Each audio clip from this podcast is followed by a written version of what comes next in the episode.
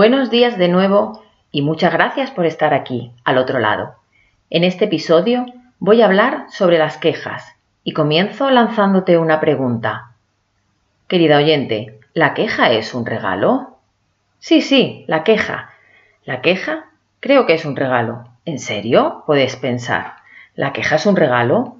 Cuando hace muchos años me encontré en una famosa librería de Madrid un libro con este título, me dije, eso no se lo cree nadie. ¿Queja? ¿Regalo? Me parece a mí que va a ser que no. Leí el resumen y solo te puedo decir que compré el libro. Con eso te lo digo todo. En esa etapa de mi vida trabajaba en una cadena hotelera en el departamento de calidad y parte de mi trabajo consistía en contestar, sí, contestar uno a uno, todos y cada uno de los cuestionarios de calidad que respondían mis clientes a la salida del hotel. Me encantaba ese trabajo y disfrutaba muchísimo intentando que mi clientela tuviera una estancia maravillosa, pero contestar los cuestionarios a veces me molestaba y me, y me cabreaba bastante. No me gusta la crítica, no la gestiono bien, no me gusta equivocarme, me gusta hacer mi trabajo muy bien y pongo mucho esfuerzo y mucha energía en que todo salga bien. Y cuando me equivoco, que me equivoco casi todos los días, o se equivoca alguien de mi equipo, me jode. ¿Se pueden decir tacos en un podcast?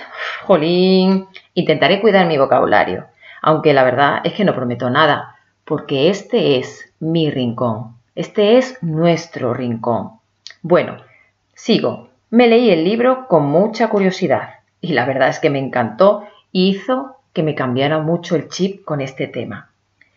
La queja es un regalo y además, querida oyente, es un regalo gratuito que nos dan nuestra clientela. Pero me refiero a la queja, o mejor dicho, a la crítica constructiva.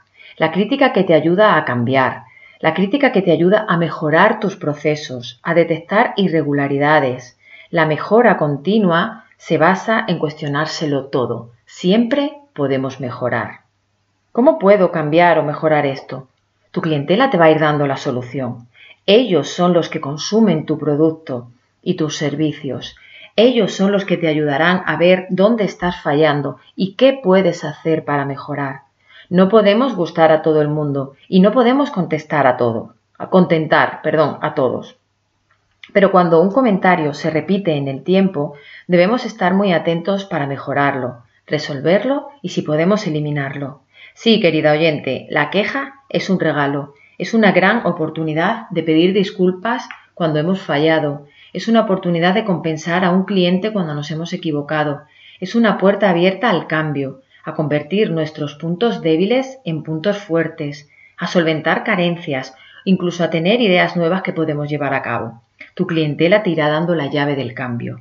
Por lo tanto, te invito a dedicar tiempo y cariño, mucho cariño, a leer y contestar todas y cada una de las quejas, entre comillas, que te escriban tus clientes.